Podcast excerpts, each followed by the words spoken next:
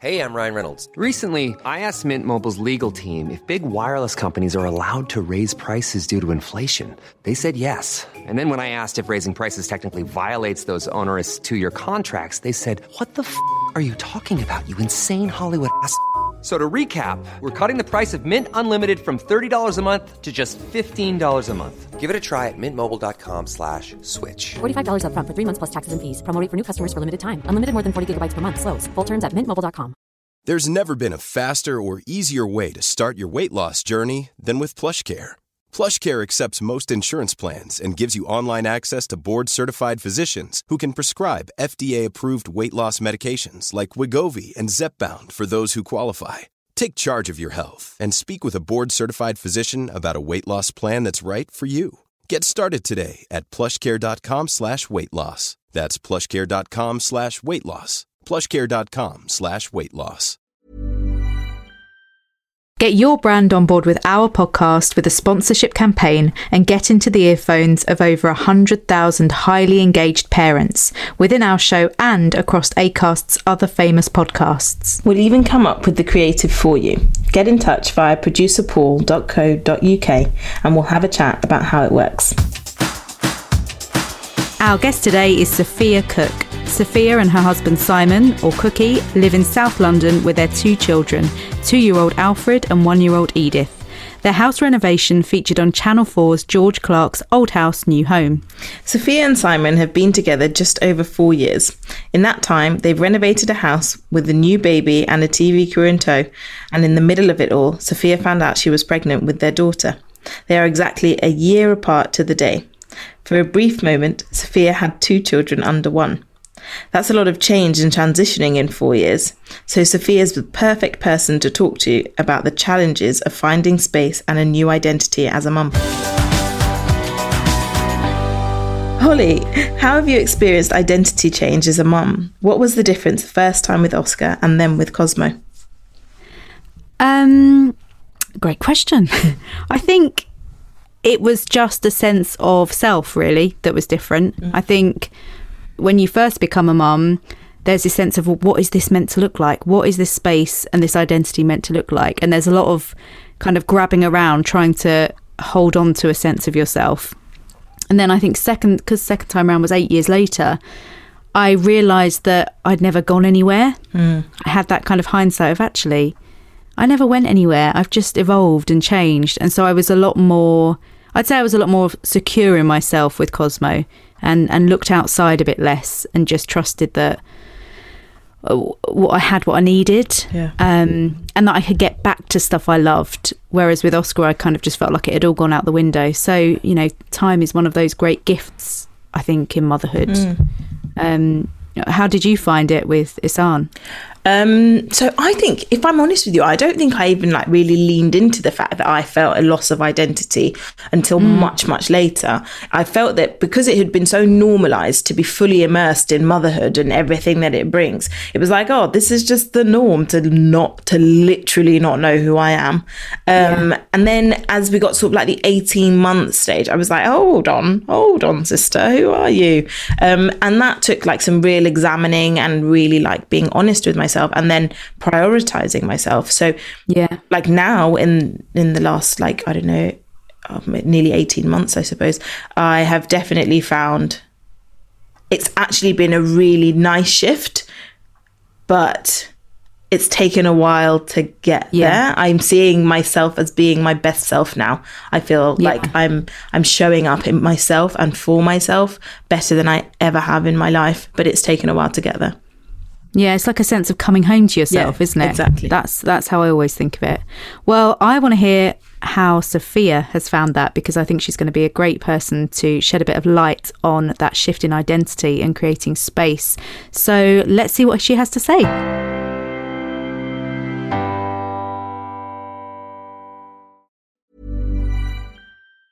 Hey, it's Ryan Reynolds, and I'm here with Keith, co star of my upcoming film, If, only in theaters, May 17th. Do you want to tell people the big news?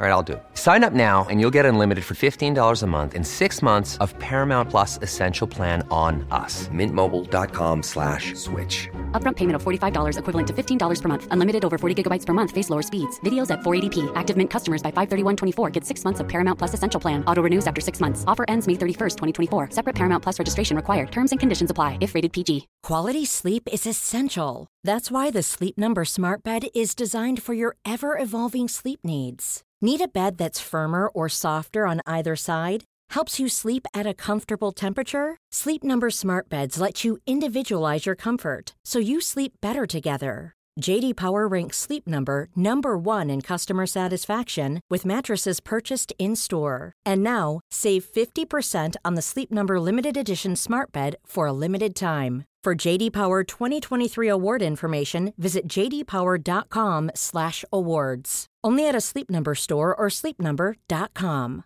This is Paige, the co-host of Giggly Squad, and I want to tell you about a company that I've been loving, Olive and June. Olive and June gives you everything that you need for a salon quality manicure in one box. And if you break it down, it really comes out to $2 a manicure, which is absolutely insane. It's also so easy to get salon worthy nails at home with Olive and June. The difference between how your nails used to look when you did them yourself and now with the Mani system is a complete game changer. The best thing about Olive and June too is it's a quick dry. Dries in about one minute, lasts for five days, and full coverage in up to one to two coats. Visit oliveandjune.com slash perfectmani20 for 20% off your first system. That's oliveandjune.com slash perfectmani20 for 20% off your first system. A podcast from producerpaul.co.uk. So, Sophia, hi. Welcome to Making Womb, the podcast. Uh, we are very excited that you're joining us here today. Um, would you like to kick off by introducing yourself and telling us a bit about you and your family and, yeah, who you are? Yeah, well, I'm Sophia Cook. Um, I am married to Cookie. I have two babies, Alfred and Edith. So Alfred is two and Edith is one. Um, we live in South London. We underwent a renovation. Um, and I had Edith during the pandemic, and life has been pretty, pretty crazy. Yeah, sounds it. Pan- Even no pandemic, that sounds quite crazy. Am I right, it's Sophia, really- that there's exactly a year between Edith and Alfred? Yeah, so they're born exactly on the on the exact same day, and Alfred was born at seven in the evening, and Edith was born at two in the afternoon. So there was a five-hour window, Wow. so two under one. Um, Wow. I kind of not like we need to wear badges, but I, I You can have I a badge. You can have the badge. I'd It's yours. We'll send you the badge.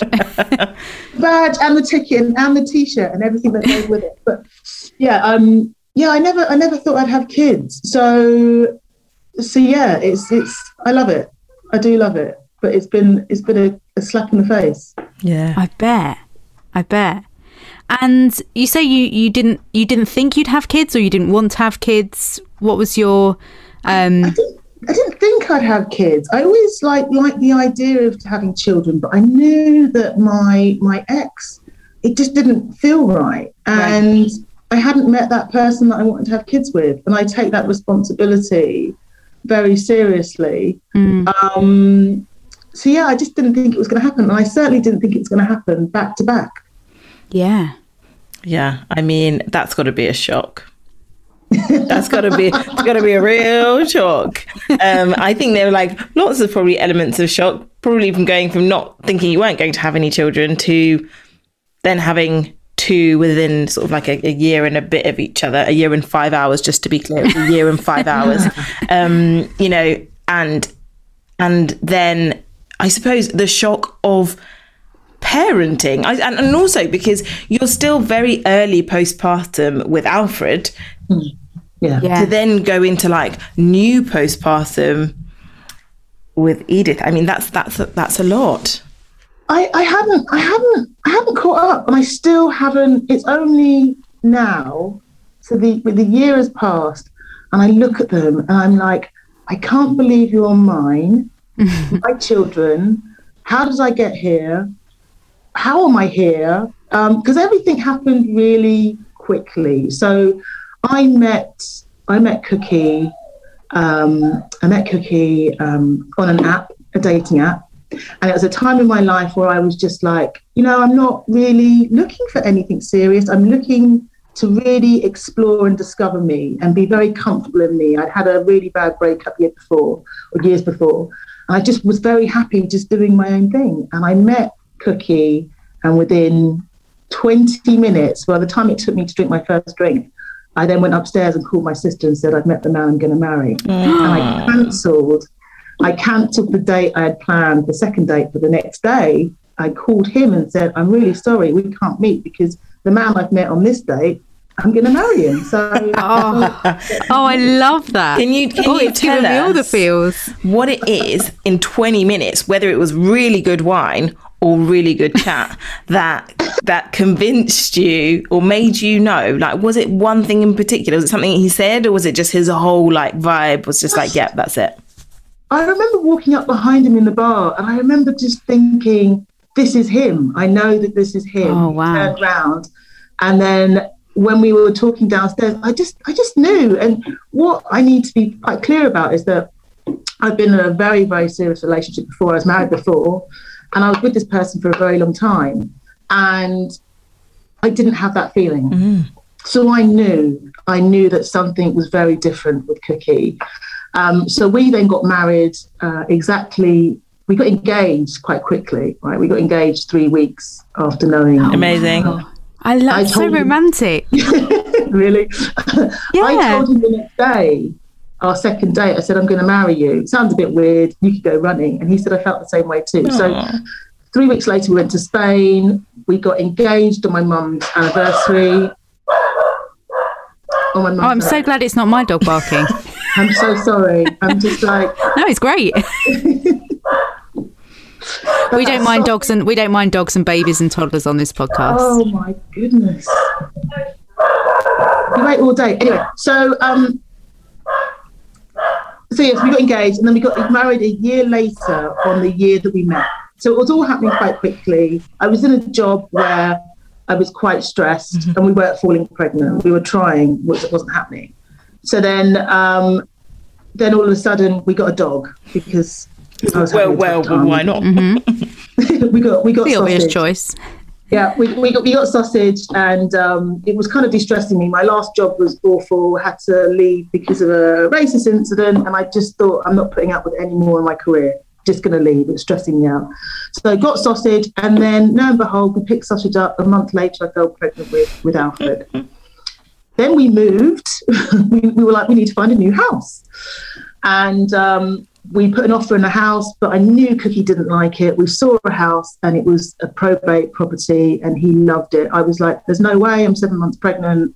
They are going to drag their heels. They've seen that we're pregnant. They've seen that we want the house. And I just don't want to go through with it. Lo and behold, we get the house. and they promised that we would complete before Alfred got here. We completed two weeks after Alfred was born. Oh, I had wow. to sell my flat. So I had to move the flat after a C-section, like some of my family and obviously Cookie were there. And then we had to move into a house that were literally where the people walked out, they left the kettle still boiling, fish in the fridge. It was Oh. an absolute state. Wow. I Yeah. mean, it's, and I was it's How did you deal with that kind of stress? um good question. Do you think you dealt with that stress? Like, like Yeah. as like you know, I think sometimes we could just be like just coast, especially when you add in postpartum. Anyway, we just like I'm just it's about survival. I just need to survive. I, I think it was just about survival. I think I just because I'd had a newborn, Alfred was newborn. The house, I think Cookie's mum had actually come down to help clean, but it was still it was still a disaster. In every single room, there was no clean space. So, and having had um, uh, an emergency C-section, I just felt really irritable. Um, I was very conscious about my new wound. I wanted it to be, I wanted to be clean space and Yeah. just be able to put Alfred down and know that it was clean and not existing dust and and so so so anyway we were just like right okay we are where we are and I just have to get on with it and Cookie was getting up to go to work and I was at home just thinking, right, we need to strip the house down and start work because no one is coming to save us. Yeah. So we started the work, and you know, being at home with Alfred, I was dealing with a lot with contractors. And in a previous life, I oversaw the build of new schools, so I had some insight about refurbishments and who to speak to, and I had a, a wealth of people that I could connect with. And um, and then we started we started the project, um, and it wasn't until like six weeks into the project that I we were watching a TV show and they were like, "Oh, we're looking for people. Why don't you be on the show?" And I thought, "Oh, okay. I'm I've got a young child. I'm in a house I don't particularly like, even though we've got an idea what we're going to do with it, and I'm feeling a little bit like I need to add more to my plate. This would be a great idea." And um, I did that, and I didn't hear back from them for about another six weeks, and then they just landed at the front door and we started talks. It was originally only going to be two rooms. Um, but then I thought, well, we're in the thick of it. We might as well do all of it. Let's do all of it. Why not? Why not? Brilliant. And, um, you know, it was just the logistics of in a house that's being torn apart with a newborn, um, things happening to my body and my mind had no, it felt like a daze. Then there were TV cameras here, so it felt very surreal and then then something was up. I'd been traveling around in my fr- at my friend's house um, with with Alfred because we couldn't stay here once the plastering started. So I was three weeks with my friend, two weeks at my other friend's house, or my cousin's house on her floor. And I was walking around with a Moses basket, and then we moved into a hotel with sausage, and then Simon eventually moved over. And I felt really off. Mm. I felt that something was really wrong. Um, and so I thought I'd just do a pregnancy test because, hey, what am I going to do all, my, all day? I did a test, I did a pregnancy test. I ended up doing another nine more. oh wow! Because I couldn't believe what was happening. I've got no I, words. That I really feel that kind of like. Did you feel really panicked? Yeah, like it's it's you know there's and I felt very much, um, you know, Cookie is very hands on. I did mm. feel quite alone because, you know, there was no, I don't have my parents. My mum passed away 19 years ago. My dad, my dad is 14 years ago. And, you know, all the questions you think you're going to ask your mum mm. or your dad, mm. or especially your mum when you're pregnant or you've got kids, you know, you, you think you've got a lifetime to ask them. Mm. You think they're always going to be there. So you don't really ask about breastfeeding. We don't really ask about what happens afterwards. Did you have a C section? Was it um, a vaginal birth? What was it like? Yeah, that um, reassurance that you just would reach out for. There was there was nothing, and even though I've got girlfriends who have children, close girlfriends, their kids are like eleven and twelve. They're like, we don't remember. Mm, yeah, we don't know. Um, and so yeah, I felt very, very isolated and living in this um, hotel with a dog, with Alfred, Simon going to work, and I'm like hemorrhaging money. Like there's loads of, and I've got to go on site as well to make sure they're doing the job because I know what contractors are mm-hmm. like. So I want to make sure that they can see the whites of my eyes and they're not taking the mick because you know, a lot of the experience being a woman, especially a woman with a baby strapped to her, when you're asking questions, technical questions, you know, they'll be like, mm, you know, should we wait till Cookie gets home? I'm oh. like, I'm the decision maker. Yeah. I'm making this decision. Mm. This is my child. Ooh, the baby looks hungry. Are you all right? I'm like, oh. okay, okay, just get out. Mm. Yeah. So, um, so yeah, that's a was, whole other la- layer, isn't it, to, to navigate? Layer. Yeah. So how did so it was my question, the midwife in me is is thinking how so most obstetricians will say avoid getting pregnant for at least like 18 months, right? After a C section. After a C section, yeah. Let's just yeah. make that clear. After a C section, um, and so and also in I say this like you know in the not in a non ageist way, but being someone who is over the sort of threshold that there is for what what's what what horrible term did they use? a non-geriatric parent. When, when you geriatric at 37? 37. It's yeah. so it's over 35 is classed as being like over a threshold of something. Um, and so then, you, so you've got those two sort of, I suppose, risk factors. I say that in inverted commas. How did you find your maternity care or like the support that you got from mm. your trust and things like that? Yeah, I should I should just take it back slightly because when I was trying to get pregnant, mm-hmm. I was hit with your age, Yep. ethnicity came into mm-hmm. it as well, and your weight. So age, fat, black. You're in trouble, girl. yeah, it's, it's not it's not gonna you know it's not gonna happen. Yeah, Maureen, it's yeah. not happening.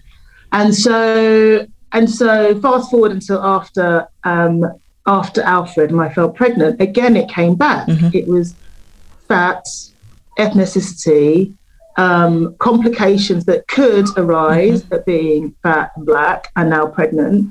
Um, you know, we we're really concerned. And I started I started bleeding in the hospital. I'm not in the hospital, in the hotel.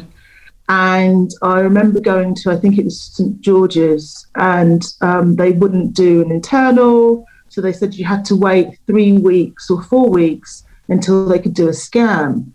Um, but even the conversation, even somebody saying this to me, they almost were preparing me for the worst by saying, you know, you're of a certain age, and because of the spotting, um, there, were, there were a couple of mixed messages. My local hospital had said, um, you know, there's there's a good chance this baby's not going to be here, and then at St George's, I think it's St George's, and they're saying there's a possibility the baby could be here, but you are slightly older. Now, these are some of the things that you have to take into consideration. So I'm at the time of Edith, I was 40, 41, or just, yeah, I think 40, 41. Um, so, yeah, the, the actual, my obstetrician again would, would give me that look to say, Everything's against you. yeah, so don't get overly excited. And you've got to remember when I was pregnant with Alfred, I was very apprehensive about being pregnant. I didn't Yeah. tell anybody un- really until I was 26 weeks. Wow. Uh, because again, the fat, black, Yeah. old, older mum was at the back of my head. I didn't think I was going to reach full term. And then I had this back again a year later, saying that, having the same conversations. And it was so disheartening that I didn't feel like I could really enjoy this experience that I, thought would never happen to me. Yeah. Um, yeah. And I think it that, that was- you know that's why I asked because I think that we can really overlook these things as being like yeah, but it's just concern, or it's just that they're just like trying to let you know. But the impact that that has on you, who's carrying this pregnancy or these pregnancies, can be a lot bigger than people can even realize. You know, the kind of the risk factors that you already know as a black woman, and then Hmm. with a raised BMI and um, of above a certain age, you already know this stuff. Yeah. And when it is just Yeah. reiterated over and over again, and when something happens like spotting, and everyone's kind of giving you that look, like, yeah, but you knew that this was a risk, kind of thing. It's like, yeah, but I have to live with it. Like, as in, you know, knowing that it was a risk and actually living it are very different things. And it's not offering up, is it, that that full encompassing support Yeah. of okay, these are some risk factors that could affect you, and this is how we're going to support you in dealing with them. All it's saying is you're at risk, Yeah. and it's not doing the next bit of the work, you know, which is which is a massive shortfall because it leaves you sat with all of that anxiety Yeah. rather than being nurtured through it. Yeah. Yeah, and I um I, I obviously I changed boroughs and I had a I had a midwife who wasn't wasn't great. wasn't wasn't great. And I I actually had to say that I wanted somebody else. Um, and then I moved here and then I had um, a health visitor that I expressed my concerns to and they were they were brilliant and you know because I had question marks about um, passing on any anxieties I have onto my children, not just about like um, in terms of parenting and and um, relationships that I've had with my parents that are no longer here, and you know really having really questioning my style of parenting, and it was a parent-infant partnership that um, I would speak to somebody on a regular basis. I actually spoke to her up until probably just before Christmas Amazing. last year, and I think we're going to have a roundup um, chat in probably about a month's time just to see how things are going. But I mostly, um, I found out, I ended up speaking to her more and more about my experience of being pregnant and just constantly being told that something wrong was going to happen. Well, I wasn't always being told that something wrong was going to happen, but no one was really like, oh my God, amazing. you're Yeah, yeah, yeah. Or being reassuring. Yeah. Yeah, And which is what you want, isn't it? I think you crave that when you're pregnant. You want someone to tell you that they're going to help you and that they're going to support you and you're going to be all right. But It's also, really nice to hear that. like it's what what bugs me about this stuff is it's like these are the risk factors da, da, da, it's like okay cool i'm aware of them but let's cross those bridges when we get to them. So if it is actually mm. something that is happening to me we can talk about it. But when you're reminded about them continuously it's kind of like and i know that a lot of people might think this is a bit like you know but it's like that speaking things into existence. It's like i am just wanting to live this and at the moment i feel fine. But what you're doing is creating this added layer of anxiety when all i want to do is rejoice in my body's ability to carry these babies and to be pregnant and to be able to have that experience which is i think what most pregnant people want Yeah. Yeah, and I, I- I think as well. I think only I only heard it a couple of times. Um, certainly with with Edith, I don't think I heard it that much with with Alfred from professionals. That I didn't hear. Your body knows what it's doing. You know, there's no like don't stress about it. Your body is very capable. Mm, yeah. Instead, Which is such a powerful thing to hear. yeah, because it's like you can you can do this. Your body, Yeah. like we breathe, we get up and breathe every day without even thinking about it. You're carrying a child and it's happening. You just need to go about your life, be in good health. But I rarely heard that, and it, when I did hear it, I was like, huh? okay. Hmm. I breathe without thinking about it. I can make a baby without even like like carry a baby without even thinking about it. And that's what you know. I had to find my own coping mechanisms within me to know that I could do it. And I, I, I again waited till about 26 weeks with Edith. Um, but I was always very nervous, and I, you know, there was a certain level of anxiety in me anyway. And you know, I I'd need that reassurance from the conversations I'd have with with Cookie. But he's like, just just chill out, it's fine. you, you know, you've done it before. But I'm just like, I don't know what's happening. Yeah. Mm. How um, did it go? Like, so with you and Cookie, so I mean, you know, as much as that, it was like felt like the right thing to do, and you knew in your gut that it was the right thing to do.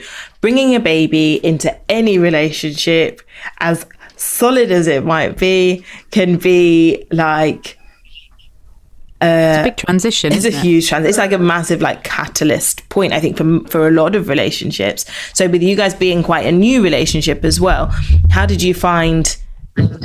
And obviously with everything new- else, we're still a brand new shiny couple. We've been together for four years, and you know, at the momentum that things happen for us, it feels like we are only just now finding our feet. Yeah. Because you know, we had a year of like, woo, party, oh, go out, let's go to dinner, let's get on a plane. Um, you know, we had all of that, but we hadn't actually, and we were living together quite soon after. So I moved him, moved him into my flat, I think, like week six or something. Mm-hmm. So it was all really exciting, new, get married, get a dog. And then babies arrived mm. during a renovation, a full-on renovation, and you know we we we love each other, but it's it's work. Yeah. Hmm. It is work, and adding children into the mix. You know, I was reborn again, right? So mm-hmm. I'm a I'm severe, but I'm not the severe probably that he married. Like there's there's components of that, but now I'm very much geared into motherhood yeah, you know, there's things about me, I guess, that have only now started coming out because I'm kind of not reliving my childhood, but there's aspects of my childhood that I'm questioning. Mm, that are and coming up for you. yeah, like it's it's you know, and, and who am I? And that sounds like a really stupid. That may sound stupid, but I I don't really. There's not a lot of history in terms of my parents mm. and connections. You know, there's there's there's hardly any photo. There isn't any photographs of me as an infant. So there are so many things that are coming up for me, and I'm juggling being a mother, and also I'm an I was a new wife yeah, you know, and he was a new husband. And so it's been very, you know, it's been very complex and mm. requires a lot of work as well as working for me, like working, trying to have a real sense of identity and connecting my children, my mixed race children, mm. back to um, a culture that you know I was that I was raised in, but his memories have been depleting because there's there's only us as, as siblings, my brothers and sisters. Lots of my aunties and uncles have, have passed away. Mm. So it's it's it's having all that dealing with all this and almost presenting it to Cookie, saying, "This Yeah. is what I've got to deal with, right? this is what I'm dealing yeah. with at the moment." And not only from my point of view, I imagine that for for Cookie, having children has like opened the floodgates around his childhood. Mm. Yeah. I think we really underestimate that, don't we? We mm. underestimate how much becoming parents ourselves takes us back to our own childhood experiences and a lot of mm. stuff that we've just moved away from or kind of buried somewhere naturally resurfaces Yeah. because it's relevant to what we're doing and the and the and the space we're in. And so I think you know when you've got your parents or when your childhood is clear, it's like okay, well I can go back and remember that. And if you don't have that, there must it must feel like answers are missing or Yeah.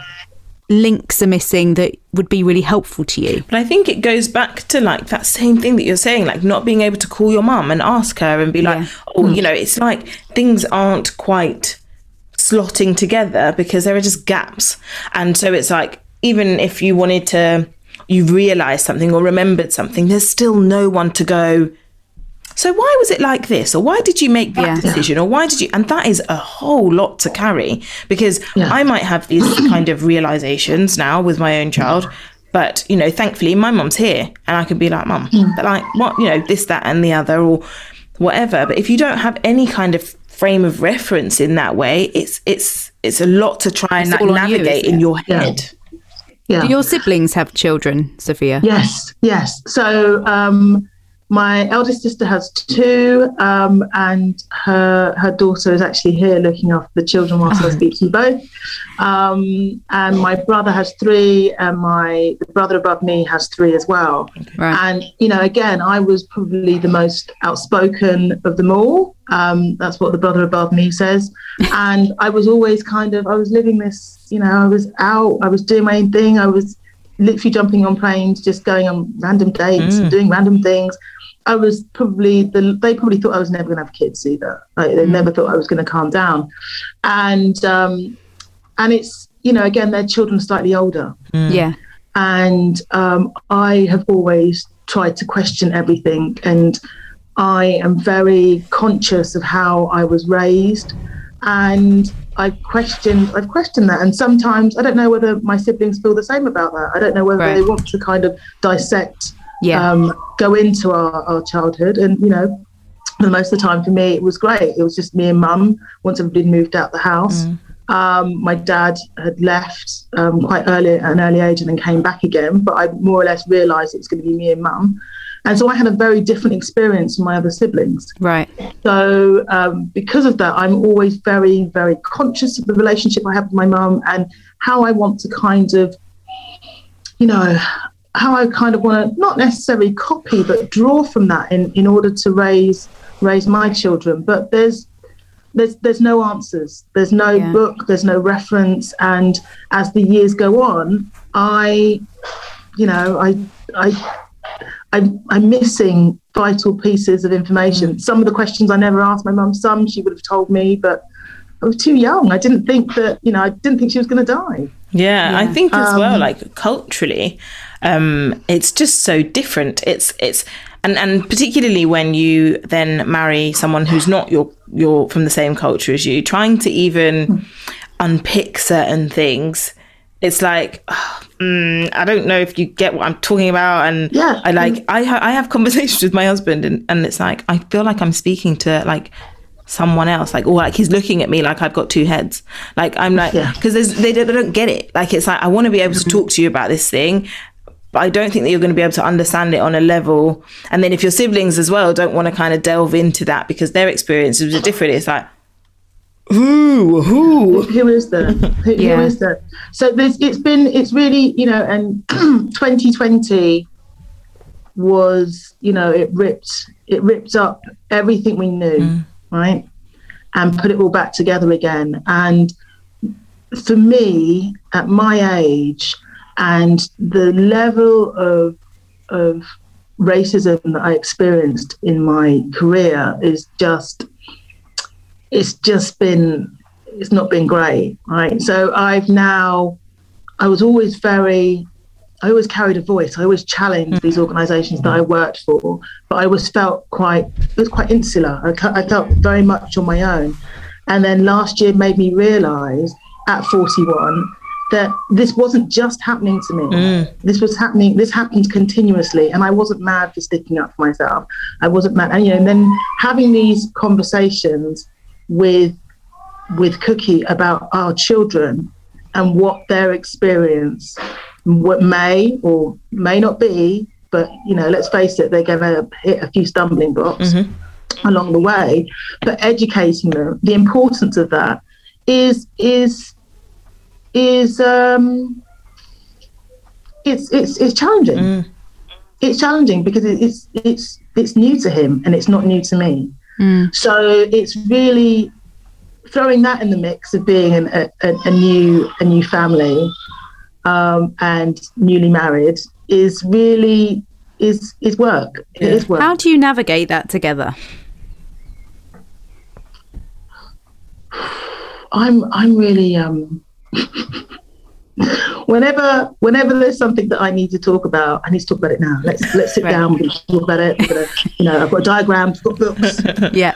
audios. You need to listen. You need to listen. And and and Cookie is very much like, okay, I need to digest this information. You know, we've we've gone from you're telling me your experience. And you've got to remember we were having these conversations before we had children. Um, but for me, the sense of urgency in making sure that he is aware about what we are going to face as a family Yeah. and what the children will face is like I've pressed the button. I'm like, you need to make sure you're Yeah. digesting this It's information. You urgent. to- it's urgent. It's Yeah, like there's also- red flags and I think we don't do that enough. Like a lot of, we aren't having these conversations before we have children about the challenges that our children will potentially, and in, in, in a lot of cases, when you're in Britain and, you know, as, as, as, black or mixed heritage children you you kind of face you're kind of like more than more than sort of 90% chance that you'll face them at some point in your life. Mm. And it's mm. like I feel like I, I didn't do that. I didn't really kind of have like a real grasp on it to be able to be sitting down with my husband and be like, right, so this, this, this, this, this. And so then in the last two years since our daughter came along, I'm trying to explain things to him and it's like, it's not get, getting in. Like, I'm like, hello. Yeah. You know, and it, I, I feel like it's so important that you did that to so that even though it was it was quick or whatever you were still like but we we've already like laid the s- kind of foundation for these kind of conversations being the norm and how we're they will continue on Yeah, but I I think that it's it's it ramped up to a level where he Cookie was like, hang on a second, like we have just had two children back to back. We're in a pandemic, and you know, and for a lot of people last year, for many many people, yes, last year was a really bad time, right? For us, and this is something that I am now getting better at saying, it was a time of joy for me mm-hmm. because I didn't realize, I didn't think that I was going to be able to carry Edith full term. Mm-hmm. They already told me at the beginning there's a good chance that something could happen, and the centre could detach, and etc. etc. because of my age. So you know, Cookie was saying to me, it's a really joyous time. It's really awful outside right now. There's a lot of bad things that are going on, but can we just embrace what we have in our four mm-hmm. walls? And I was like, but no, we need to talk about this. We need to do this. We need to, you need to read the books. You need to understand. You, need to, you know, what are you doing? What are you doing? and he's just like, I just need to like, can we just, can we just hold? Can we just, Yeah. we just take it back a bit? yeah Do you think that was good for you? Yes. I, I'm I'm a natural born warrior. like I I was uh, previous life I was a project manager, so I like to walk into a room and assess. Yeah. Risk. Here's the plan. Here's the plan. This is what we're going to do. This is the Yeah. schedule on this day. Um, even though Motherhood is like the opposite of that, isn't it? you know? Isn't it funny how so often in our like pre kids lives, we're so used to being in control of the way things feel and the way things play out and the, the speed of things. And also the And way then that we can manage them. and the way that we can manage them. And yeah and and then you become a mum. And all of those skills that you felt so are, are so important and that you've been so dependent on for a sense of security and comfort are just gone. They're gone. Mm-hmm. And not only are they gone but they've been replaced by the opposite feelings. Yeah, and I, I liked, you know, I like to. I was, I was, I semi-organized. I was quite an organized woman, but I just found everything I knew or thought I knew that I was capable of, everything that I had worked for, everything has just now gone out of the window. Mm, yeah and I like to try and control things to a certain extent. I'm kind of giving that up slightly. Mm. But having children has really has really thrown me. Yeah It's really thrown me, and it has. It's teaching me that I need to be not only patient generally, but I need to have patience with myself, Yeah. and I need to not look to my neighbor, look to mm. the left, look to Yeah. the right, and think that why are they doing this? Why like why are they? Why am I doing this? And it's so easy to I do though this? isn't it It's it's and, it's and we do it our whole lives yeah, and it's and it's something that right now for the for our own welfare, for our for my relationship with with Cookie, with the children, and external relationships, you know, I need to I need to take things down a bit. Yeah. I need to take things down and really hold close what is important to me because I can get so caught up in like making sure this is correct, making sure that we've got enough money to do this, making sure that we're doing this, and you know, have I found that career yet? And what, what am I going to be doing? Like, like, shouldn't I be back at work by now? Um, and But you are at work. Yeah, exactly. you know I know. I think that's so valuable though. I think I think anyone listening to this is gonna that might be a bit of a light bulb moment because we do think that I think we, we often overlook this idea that being a parent is so much work. And maybe we do or can just put everything into that because it is so demanding. And maybe other stuff ha- does have to kind of go on pause or lie dormant for a while while we figure out the, our identity as parents, you know? I also think Because it's that's just, very um, hard to do when there's so much other noise and expectation of us, I think. Yeah, it's like you can only like okay, within being parents, like we are people, like we're human beings. There's only so much that we can do, and it's like uh, c- c- Uh, coming reconciling that is is really can be quite difficult. Being like, mm. oh my gosh, I don't actually have capacity to do all of the things that I want to do. So now I'm going to have mm. to really start to just get rid of some things. You know, get rid of that one and that one and that one for now. I'm just going to park them, and mm. having to park them can sometimes make us feel like, oh man, clearly I'm not as capable as so and so, or clearly I'm not doing enough, or I'm not good enough, or strong enough, or whatever, or resilient enough. And it's like, no, that's it. Like doing that and being like, nope, I'm parking the things that I don't that don't need my immediate attention and really trying to focus the attention that I've got on those things that actually matter is very difficult but extremely important to do.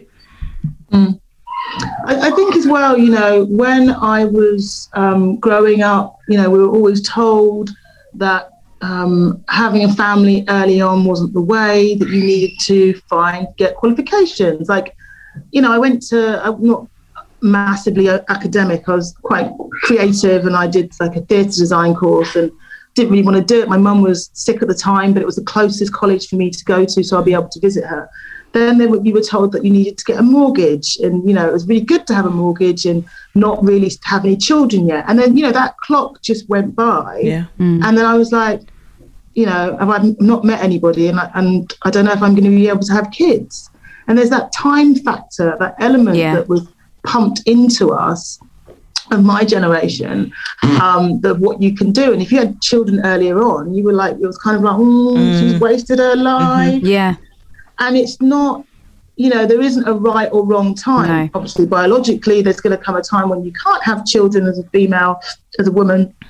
But, you know, there shouldn't be that much pressure in getting in getting you across the line as such, you know. And I and I think that having children is when it's right when it's right for you. Yeah. And this was the right time for me Yeah. because I'd done the things that I thought that I wouldn't want to do with, with children. Mm. I got to a point in my life where I was ready to have children, but even having children, I still don't feel like I'm ready to undertake, undertake it. So there's there's no there's there's no right and wrong because you Yeah. can you don't know you don't know about it until you're amongst it until Yeah. you're in it. No one can tell you. Like And you don't know how it's going to affect you either.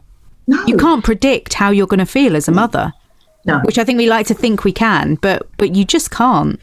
I think as well, like like you said before about like looking to the right and looking to the left, it's super easy, particularly like if you've got these these things, you know, where you're slightly older or whatever, it's like you can compare to a younger person who seems to have all this energy, and maybe they did it at the right time, and maybe I didn't, and maybe if I'd have been ten years younger, and da, da, da, you know that comparison thing that we all do, where it's like, well, actually, every age having a baby at any age is going to throw up challenges. Like it really does not matter what age you are. So biologically, the ideal time to have a baby is 16 to 24. Now, maturity wise, is it? Being mm. financially mm. stable, is it? And, and I'm talking generally, like having this mortgage and this job and this degree and this career and whatever. Well, and that depends on what society you're growing up in. Exactly. So it's all like different different ages are going to have different challenges, but it's just so easy to get caught up in the the comparison of it all and the feelings of inadequacy and, and shame and things like that when we aren't when we're having a moment where we're feeling the challenge of Yeah. raising children and to blame it on like whether it's your age or whether it's like the not owning a house or not going back to to work um or whatever it's always something that we could blame it on when really it's just, yeah Yeah, I think that's why we need to normalize it. It being it just being a really hard thing to do. And actually, there always being more you could learn or more prepared you could feel. You know, when I had Oscar, I was only 24 when I had Oscar, and it was unplanned. I wasn't expecting to become a mum, and I I really wasn't ready to become a mum. I just wasn't ready to to mother. Um, but obviously I did mother. but now, but then I had Cosmo eight years later, and I the experience was so different. It was so I was so ready to mother, and I've had a very different experience. Um, now that's not to say one's better and one's worse, because actually when I had Oscar, I had way more energy. I found it physically much easier to be a mum. Um, but emotionally, I found find it easier now. So it's there's it's always going to throw up challenges. You know, I think it's how we nurture ourselves in facing those challenges and communicating those challenges without being judged or without someone saying, "Yeah, but at least you've had kids," or at least you know. There's always an at least. at least you got there? to It's like- term at least yeah, you've got a partner rather than you- oh, I can hear that. I mm. can hear that was a real challenge. but interestingly Yeah, when I I made an active decision to have a son, I was 20, 26, I think, and I was like, yeah. I'm ready to have a baby. I'm. I, I think I'm ready to mother. I'd got my degree. I'd worked. I'd, you know, was married for I think four years at the time, and was like, yeah, yeah, yeah. This is great. Oh my sweet lord above! Like when this child that I was so ready for arrived, I was so not fucking ready. Sorry, like I was so not ready because, like you said, until you're in it or amongst it, you just Yeah. don't know. Like there is no perfect state of being. There is no Yeah. perfect age, time.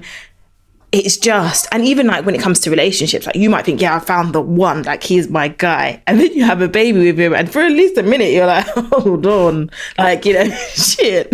Um, and so, you know, everything is just, I think the thing about it is the whole identity shift and everything that comes with it is like ever ever changing and it's very i suppose fluid in some ways and i think for me personally it was like you've got to be fluid with it i had to become more flexible Yeah, flexible. and like just Yeah. recognizing the fact that like things would happen that weren't within my control or expectation and i had to just be like okay okay and i'm still learning that all the time So I think I think you- you're absolutely right. You do need to be flexible. But one thing that I am, it feels like I'm really like swimming um, in some like really vast, fast current, um, and it feels that I need to fight is the wrong word, but I can't think of one to say, but yeah, I'm, I'm fighting to keep elements of me Mm. because I was very much of a,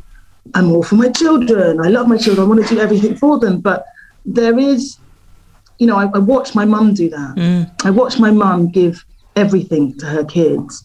And in the end, she left very little for herself. Yeah.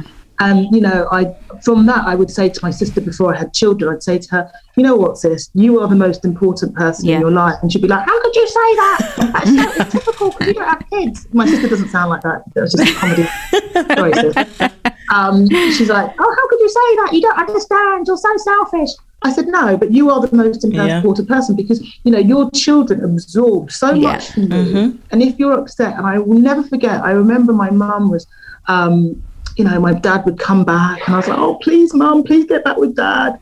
And for that short period of time that she was back with him, she was so miserable. And the penny dropped. I must have been around about 14 or 15. And the penny dropped. And I was just like, you're just not happy. Mm-hmm. And because of that, I've carried this forward with my relationship with my children. And I will do anything for them. But I need to have nuggets or snippets of things for me to do to mm. challenge myself because you know motherhood's not going away. This is this is my job. This is what i'm going to do for the rest of my life. Mm-hmm. Um, but i need to keep things going. So i you know i'm a really terrible swimmer so that probably analogy was probably not very good. You know i'm having before edith when i was carrying edith i was having swimming lessons mm. i improved the swimming lessons. I'm taking driving lessons. And i even though i don't like being away from the children even though simon is very very um, very, very capable. Sorry, Simon is Cookie. Um, is very, very capable. It gets confusing. Um, he, um, he, I'm like, you don't know what you're doing. Like, I'm their mum. I know what you're doing. So I need to allow him to do his thing as a parent, which will allow me to go and do things for me. Like, Yeah. pick up the camera and just small things. It feels very disjointed at the moment, but I know by doing these small things for me, it actually there is no resentment. Yeah. Yeah. There is no resentment Yeah. when you know I can't do certain things. Even the setup of this today, um, you know, it's something that I want to I want to do. Um, I've always wanted to be on a podcast. I've always wanted to speak about my journey so far. Um, but It's so things weren't- valuable. Things weren't going to plan. I'm just like, Yeah. why is this happening to me? I can do everything. um, and yeah, it's important to keep things ticking over. And at the moment, I know that it's just like little bits here and there, but eventually there's going to come a time where I can start knitting things together. And That's it- not now. But it's also, it seems like little things, but actually, when we look at it in the grand scheme of things, they're big things. Like, you know, things like, like as mothers, making a plan to leave the house, that in itself is a lot of work. Like being like, okay, so I need to do this, I need to do that, I need to do that. Like it's a big thing to factor in something, some form of self care or self development, especially when you've got young children. It, and it's like we don't give ourselves enough credit for that. Like that consciousness to be like, I'm holding on to bits of me because I know that it is important. I be- I believe in the exact same thing as you that I'm the most important person in my life, and if I don't treat myself in that way, I won't be able to give to all of the others. Like, and in the mm-hmm. end, Or you'll feel resentful for doing it. exactly. And I see that, like, particularly in sort of you know Caribbean households, it's like it's like the give, the give, the give. You break your back for these children, which I'm not saying is a bad thing, but in the end, it's like there, there's this real sense of burnout, and that can sometimes lead to resentment. And when you're older, there'll be little comments or whatever, or like an expectation that you're owed something. And it's like, well, mm. actually, I don't want to do that. Like, I want to actively hold on to myself. And I think Yeah. for everyone, it is so important. And it doesn't mean swimming lessons or driving lessons, it means anything that actually Replenishes you. replenishes you. Yes. Yeah, Yeah. exactly. And really owning that with like your whole chest, like not justifying it, being like, no, I just need to do this. Yeah. Like, you know, for me, for my family, it's vital, you know? and realize the benefits. Yeah. I think you really kind of acknowledging and taking stock that actually this is making me a better mum. This Mm-hmm. is making me more available. It's making me feel more relaxed, or it's bringing me more joy. Those things are of such value to your children and your partner and your family. Yeah. Um, so, Sophia, if you if someone was listening to this and perhaps they've just become a mum or or pregnant or have got a young baby and are feeling are detached from their sense of identity or conflicted or some of the things that you've been talking about, what advice would you give, or what advice would you give to your past self in terms of uh, getting closer to that sense of identity or creating space for who you are? Um, being patient, and I know that, that you know the the hashtag be kind has been bounced around so much, but you know, afford yourself the same um, grace, time, Yeah. and patience you would with others. Yeah. You know, when your friend calls you up and you're like, "Don't worry, take a breath. Yeah. It's all right. You're going to be okay." Like say it to yourself. Start saying that to yourself Yeah, yeah, yeah. Yeah. and, and really mean it because I'm still like today, this morning, something happened, and you know, I'm like kicking myself. Why didn't I know how to do this, or why can't I do this? Yeah. But if my friend had called me, I'd be like, you know, take a breath. It's all right. Yeah. You're Yeah. gonna be Yeah, okay. yeah. Don't be so You're hard on yourself. But stop being like stop flogging yourself Yeah. every five minutes and and know that you just keep these small plates spinning and again i'm i'm projecting now to anybody that's listening because i need to tell myself this every day.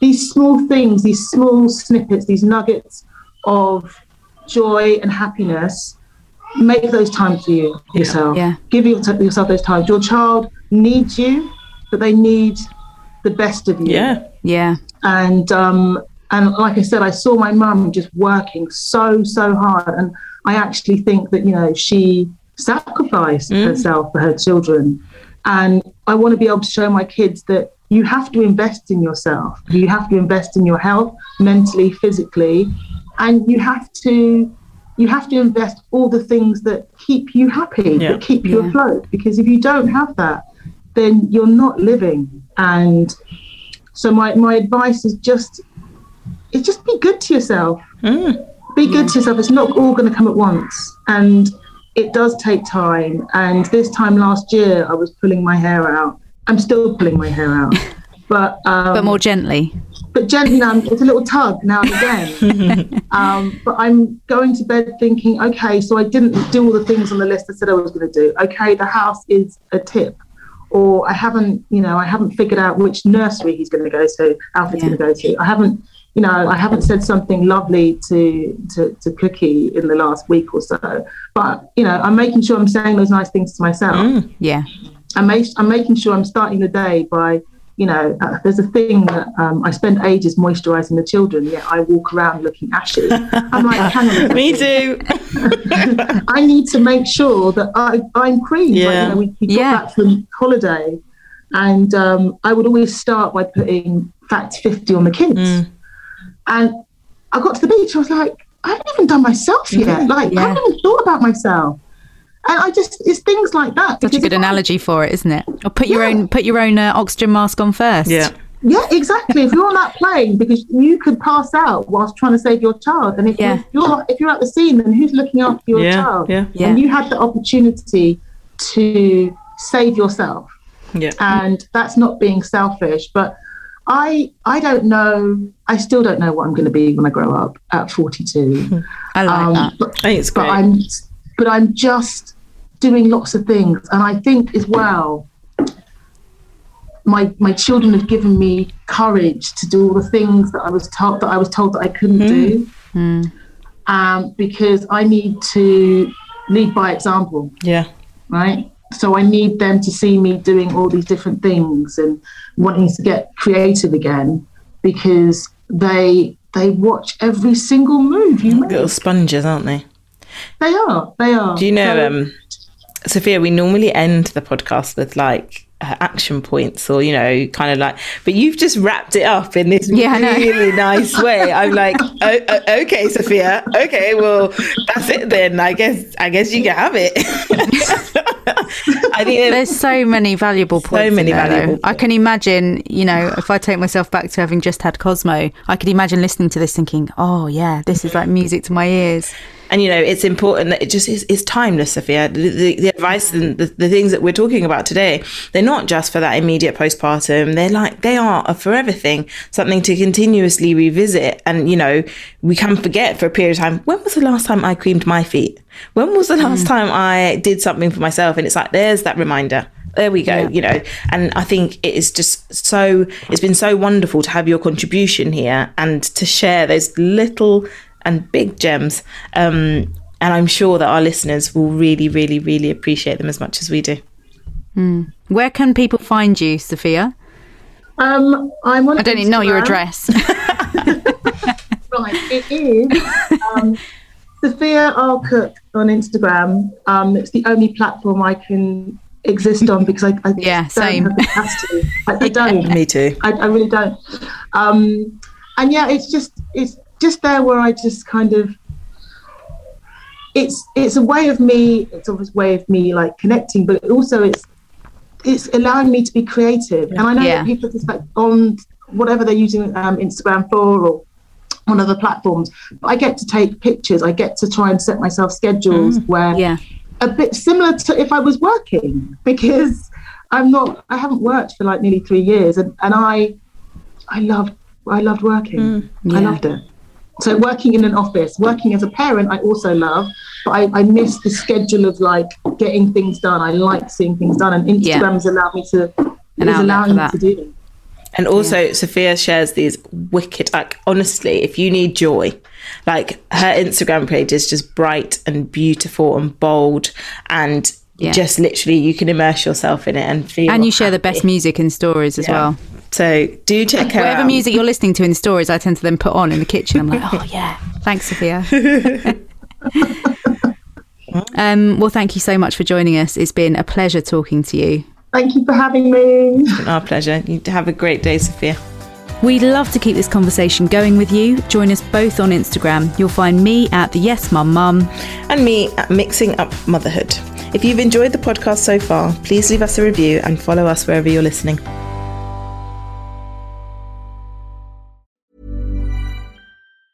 Planning for your next trip? Elevate your travel style with Quince. Quince has all the jet setting essentials you'll want for your next getaway, like European linen, premium luggage options, buttery soft Italian leather bags, and so much more. And it's all priced at 50 to 80% less than similar brands. Plus, Quince only works with factories that use safe and ethical manufacturing practices. Pack your bags with high-quality essentials you'll be wearing for vacations to come with Quince. Go to quince.com slash trip for free shipping and 365-day returns.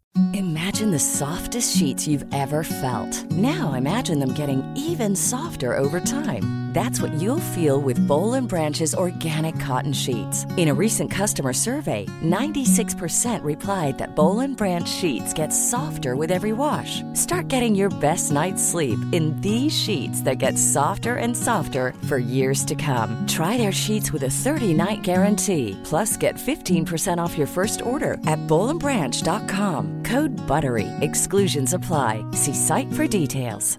Ever catch yourself eating the same flavorless dinner three days in a row? Dreaming of something better? Well, HelloFresh is your guilt-free dream come true, baby. It's me, Keke Palmer. Let's wake up those taste buds with hot, juicy pecan-crusted chicken or garlic butter shrimp scampi. Mm. Hello Fresh. Stop dreaming of all the delicious possibilities and dig in at HelloFresh.com. Let's get this dinner party started.